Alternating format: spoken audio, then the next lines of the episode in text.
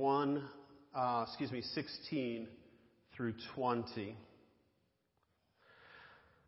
Then the eleven disciples went away into Galilee to the mountain which Jesus had appointed for them.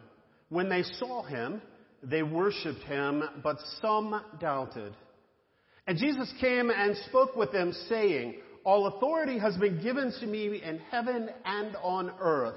Go therefore and make disciples of all nations, baptizing them in the name of the Father and of the Son and of the Holy Spirit, teaching them to observe all things that I have commanded you, and lo, I am with you always, even to the end of the age. Amen. Let us pray. May this time, O God, in this time of worship, O God, may your word be proclaimed in spite of me or because of me, Lord. May people hear and act on your word and your call in their life as we remember the ascension of Christ and his calling in our lives at that time. In Christ's name, Amen.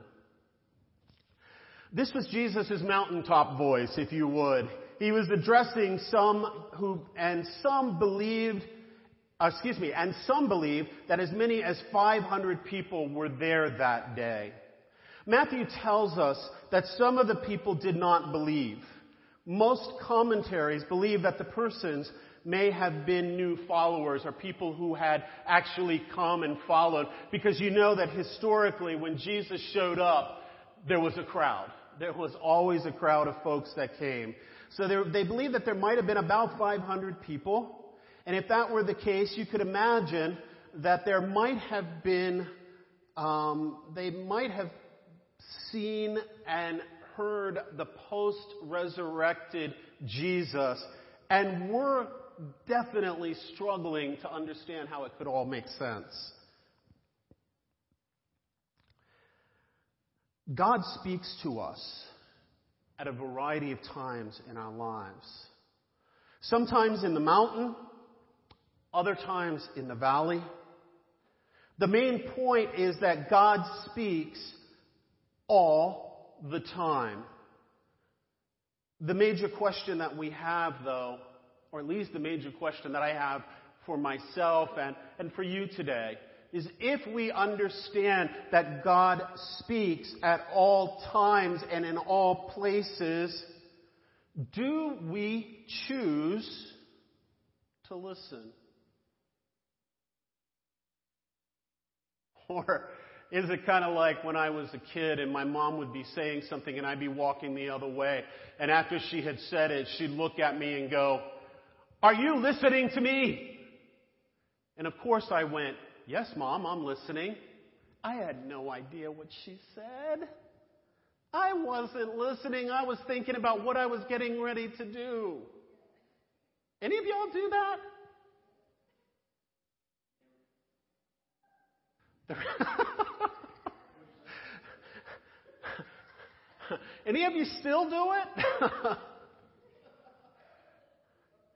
the reality is, is that God has given us free will. And we can choose. God speaks, but we can choose whether or not to listen. We need, my friends, to listen. Will we choose to do that? God calls us to be and to do. When God spoke to Adam and Eve, God blessed them saying, Be fruitful and multiply and fill the waters in the seas and let the birds multiply on the earth. In the Great Commission, Jesus told his followers the following Go make disciples and baptize them. In Mark chapter 16, verse, verses uh, 14 through 18, we read, And later he appeared to the eleven as they sat at the table, and he rebuked their unbelief and hardness of heart, because they did not believe those who had seen him after he had risen. And he said to them, Go into the world and preach the gospel to every creature. He who believes and is baptized will be saved, but he who does not believe will be condemned. And the signs will follow those who believe. In my name, they will cast out demons. They will speak with new tongues. They will take up serpents and they will drink.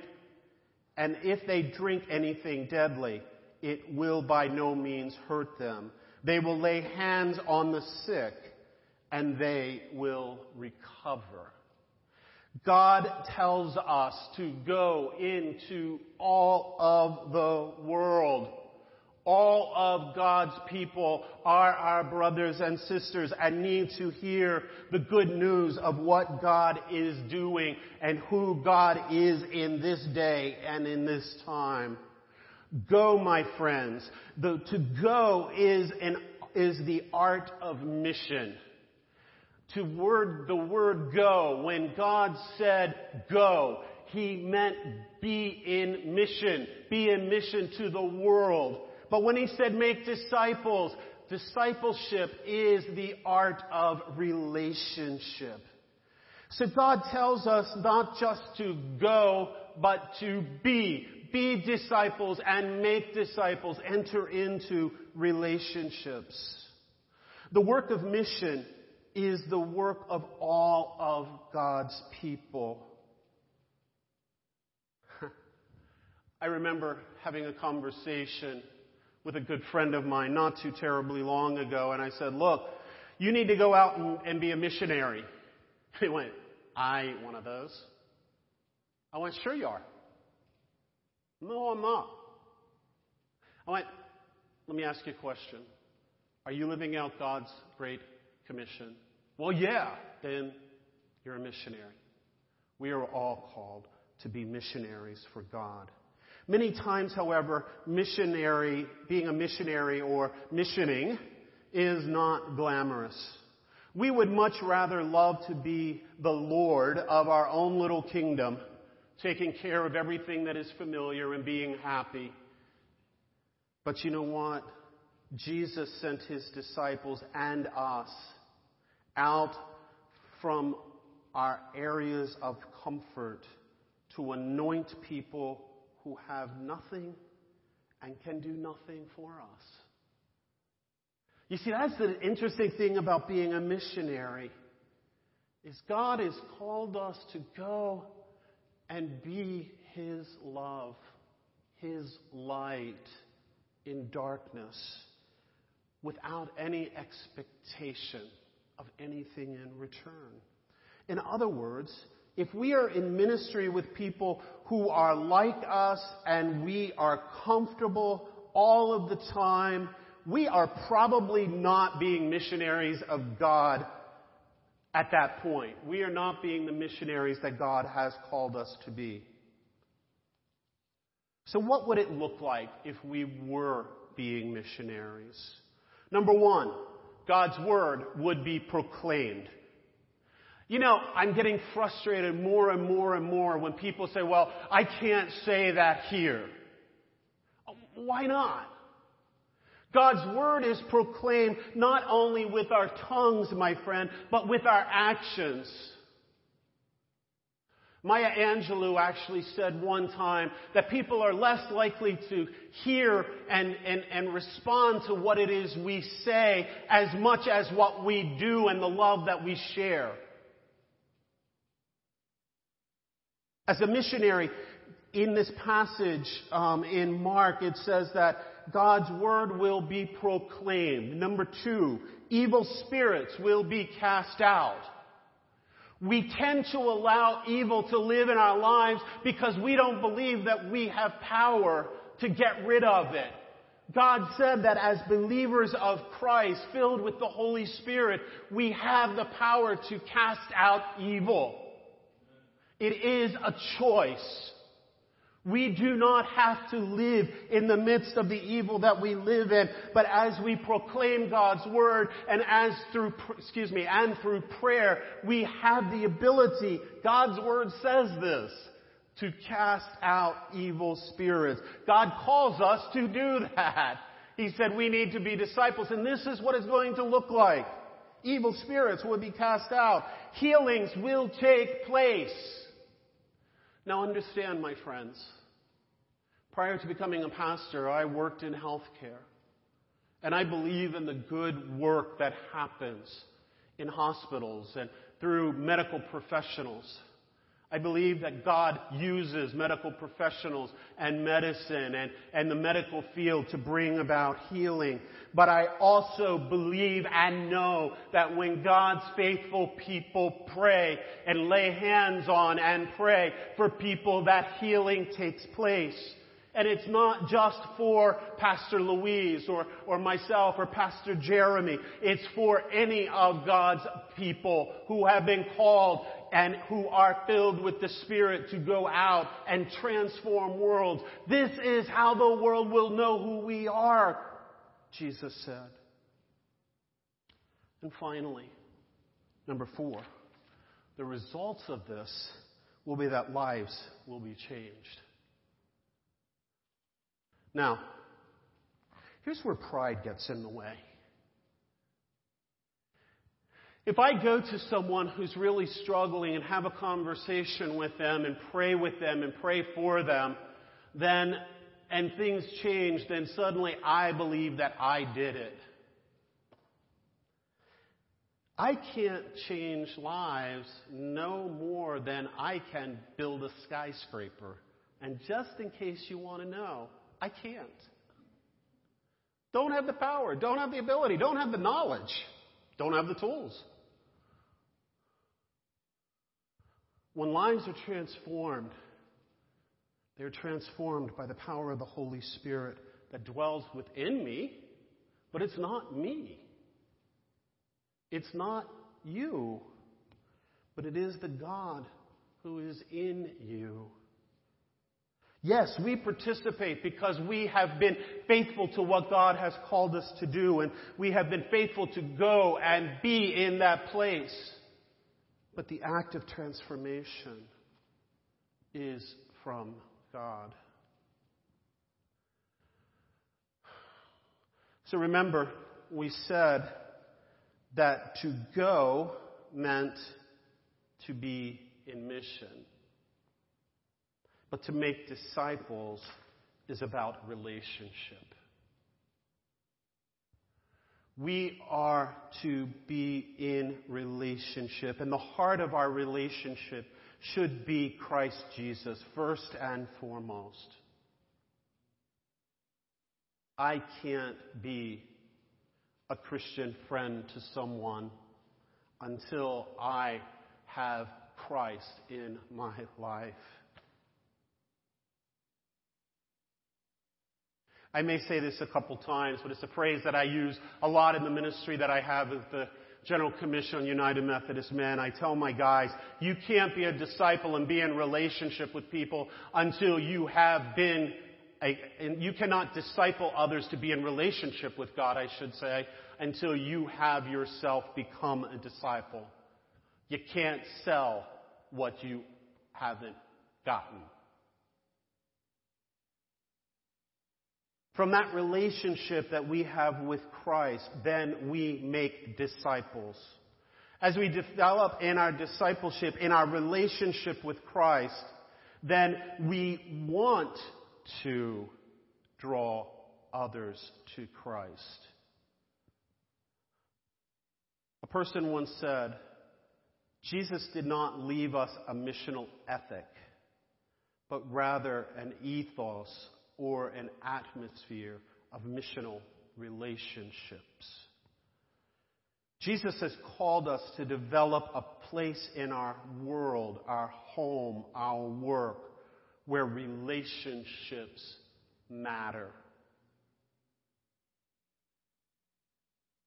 All of us have a holy of holies place in our lives. For some, it may be a closet. For some, it might be, um, I don't know. For some, it may be uh, a place in nature. For others, it might be in the backyard. Some, it might be at the pool. You, all of us have a holy of holy place. The question is, what resides there? Is it stuff? That we find holy or is it Christ?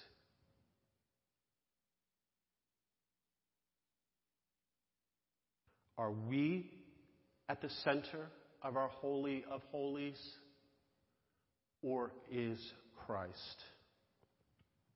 Are you centered in Christ?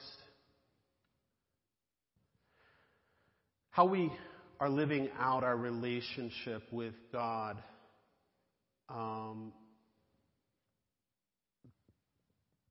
is seen in the ways that we live our lives out. So if God is in the center of our life, if Christ is center, then let me ask you some questions. How is your study and prayer life? If Christ is at the center, I would encourage you that your study and prayer life should be pretty good. We should be working every day in prayer and study, looking to see what God has called us or how God has called us to grow and to be in relationship with others. Has your prayer become more of a wish list rather than a conversation?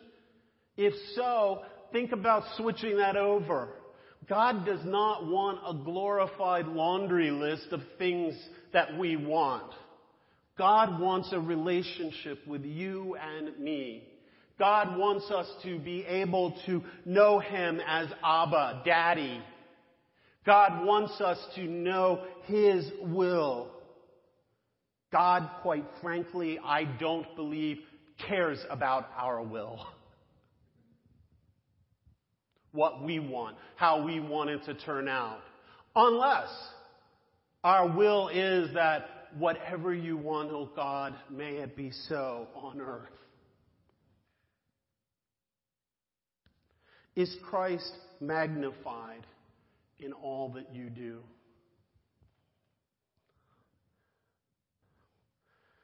Simply put, are you the center of everything or is Christ? Last night, I believe, as I watched and, and heard what was happening from 3 to 4 o'clock at the conversation, at the, the protest or the rally down in Nashville, I believe people were honestly sharing their hearts and their grief and, and their hurt and their, their desire to see justice. But then about 10 o'clock last night as I was watching the news, I think at some point in time, the focus changed. It went from Christ being the center and, and Christ's will for, for, for our community and for our world to what I wanted. It went from God centered to person centered. Is Christ magnified in all you do? or are you magnified? May it be Christ. How about your neighbor? Are there people God has placed on your heart that you need to contact? Especially through this, this physical distancing time in our lives. Um, you see, I, I tend to believe that, you know, everybody talks about social distancing. I don't buy it anymore. We can be physically distanced and still be socially close. And it may have taken me a few month, weeks, seems like months, a few weeks to, to really start changing that language for myself and for people who I talk to.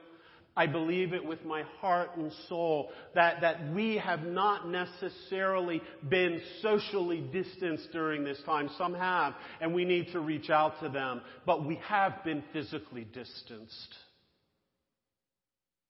And that physical distance has hurt. So is there someone that God has placed on your heart that you need to contact, that you think that, that may have been struggling? Today, right before I started preaching, I got two text messages. One from a friend, well, actually both from friends here in the Tennessee area. One from someone from this congregation and, and another who is a, a Roman Catholic friend of mine who works for another agency and said, you know, I'm, I'm praying for you today. She didn't know I was preaching. But apparently, God placed me on her heart and she sent me a text message. She never text messages me on Sunday anyway. It's usually Monday mornings. So maybe, just maybe, God had a word for me and he used her. So has God placed a neighbor on your heart that you need to reach out to? And you know what? While we're here, I'm just going to go ahead and meddle for a second. Can I do that? Who is our neighbor? Who is our neighbor? Is it the person who lives next door to us? Well, that's a neighbor.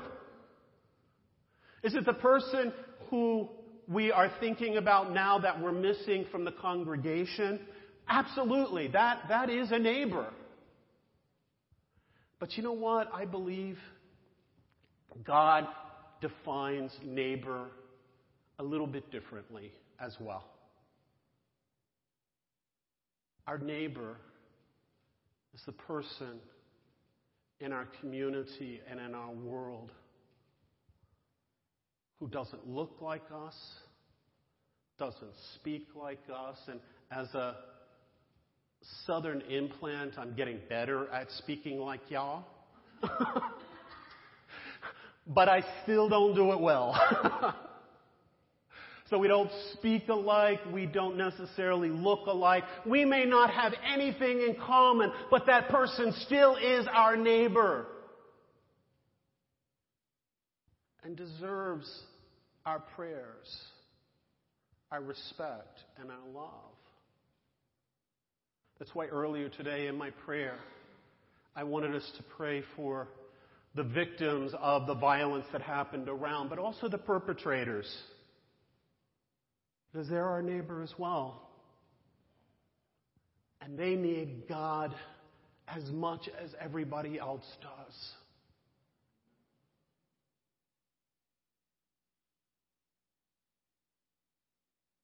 When our neighbors, when our brothers and sisters hurt, we all hurt.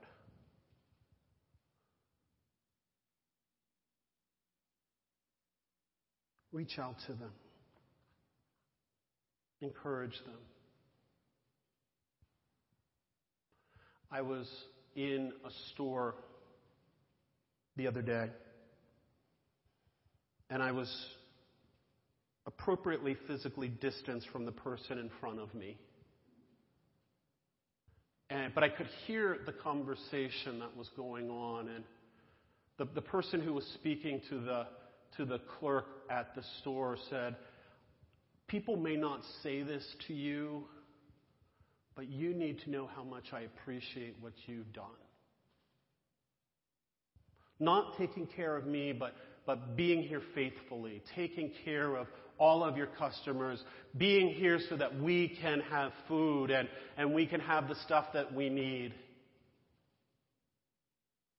And the clerk that she was speaking to started to cry and said, You know, I've been feeling lonely. And you're the first person who has reached out and said thank you. Who was that person's neighbor?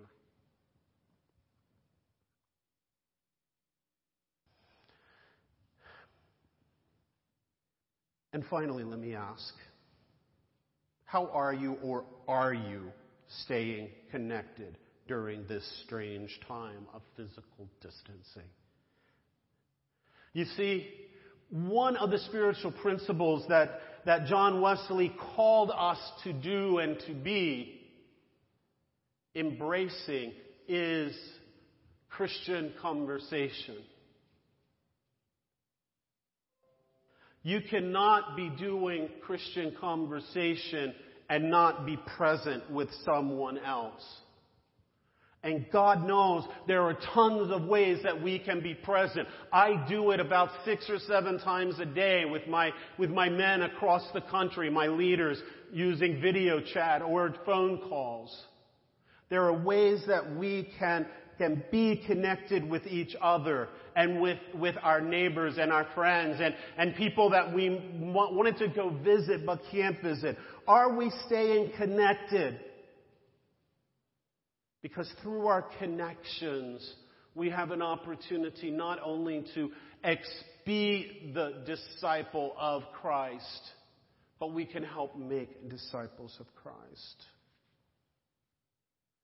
In the Ascension and Great Commission, Jesus reminded his followers, and he reminds us even today, that God is the lover Jesus was the loved, and the Holy Spirit is the love with us. How do we live out that relationship with the lover, the one who was loved, and the one who is love each day?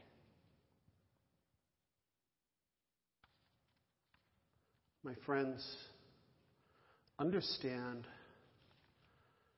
when Jesus told us to go into all the world and make disciples,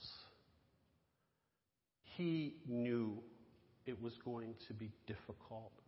He knew there would be days like today he knew that there would be great joys, but there would also be great sadness. And yet he said we needed to go and do it anyway. Because God chooses to be the way maker. My friends, we do not do this on our own. We do not have the power, nor do we have the strength to live out that mountaintop voice of Jesus calling us to go and be and do. We don't have that power in us, but God, the way maker, empowers us and strengthens us and gives us all we need to be a presence and a power in this world. So go and be.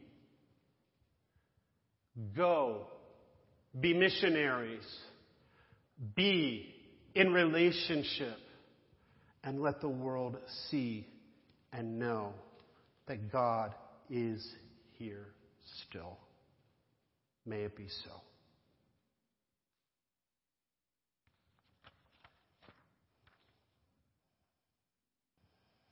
Are you still praying Psalm 91? We at Good Shepherd have been praying Psalm 91, um, and we continue to do that for the remainder of the 91 days. Uh, Pastor Jeremy has an alarm set for 9:10 a.m. and 9:10 p.m. Uh, I have an alarm set for 9:10 p.m. because I can usually, I'm usually sure I'm going to be able to pray at 9:10 p.m. Um, but uh, once a day, I choose to pray Psalm 91. So I would encourage you to pray that with me. Lord, thank you for the rest that comes when I choose to live in your shelter. I declare you alone are my refuge, my place of safety. You are my God, and I trust you. I pray you will protect me and my family from the coronavirus. I pray you will cover me and shelter me. I thank you for your faithful promises that remind me that you will protect me. Help me not to be afraid of all that I hear and all that I see. Help me not to dread the virus that is terrorizing the world, the virus that is not only disease but racism. Lord, many are sick and more are fearful and anxious. I pray protection for me, my family, my church, my community, my city, my state, my country, and my world. I pray, Lord, as you make my ref, as you become my refuge, that no evil will conquer me or us, nor come near our home. I pray for protection by your angels wherever I go. Lord, I love you. I trust you. Please rescue and protect me. Thank you for answering when I call. Thank you for belong- being with me in trouble. Thank you for salvation and the hope of heaven. Amen.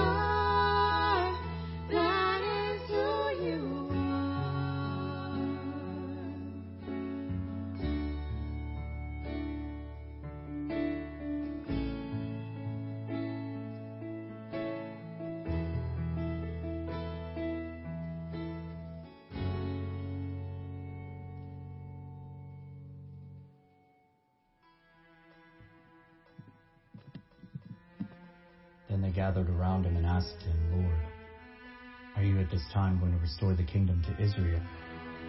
He said to them, It is not for you to know the times or dates the Father has set by his own authority. But you will receive power when the Holy Spirit comes on you, and you will be my witnesses in Jerusalem and in all Judea and Samaria and to the ends of the earth. After he said this, he was taken up before their very eyes, and a cloud hid him from their sight. Acts chapter 1, verses 6 through 9.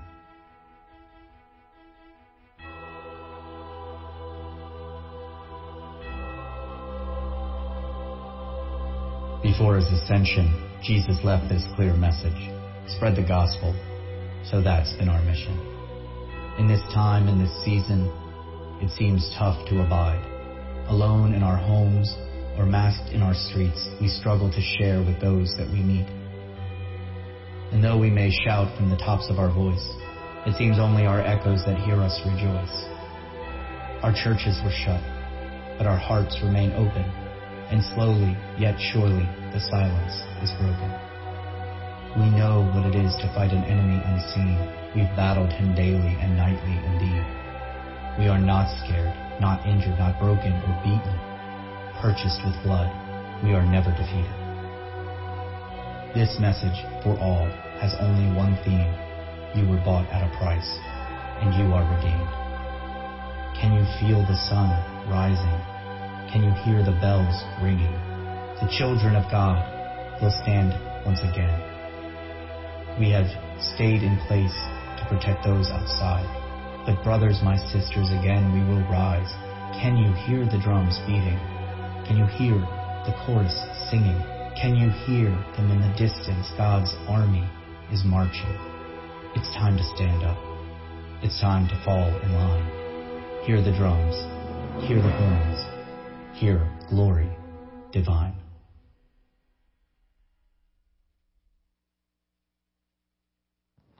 As you depart from this place, of worship as you go forward. Know that God has called you to be in mission, to be in relationship. So go, be the hands and feet of Christ. May you find peace as you shelter physically from each other, but may you find comfort as you shelter together in conversation. Go and be the hands and feet of Christ. As Christ has called us, so now we go. In the name of the Father, the Son, and the Holy Spirit, may the grace of God be with you now and always, living out the work of the miracle worker. Amen.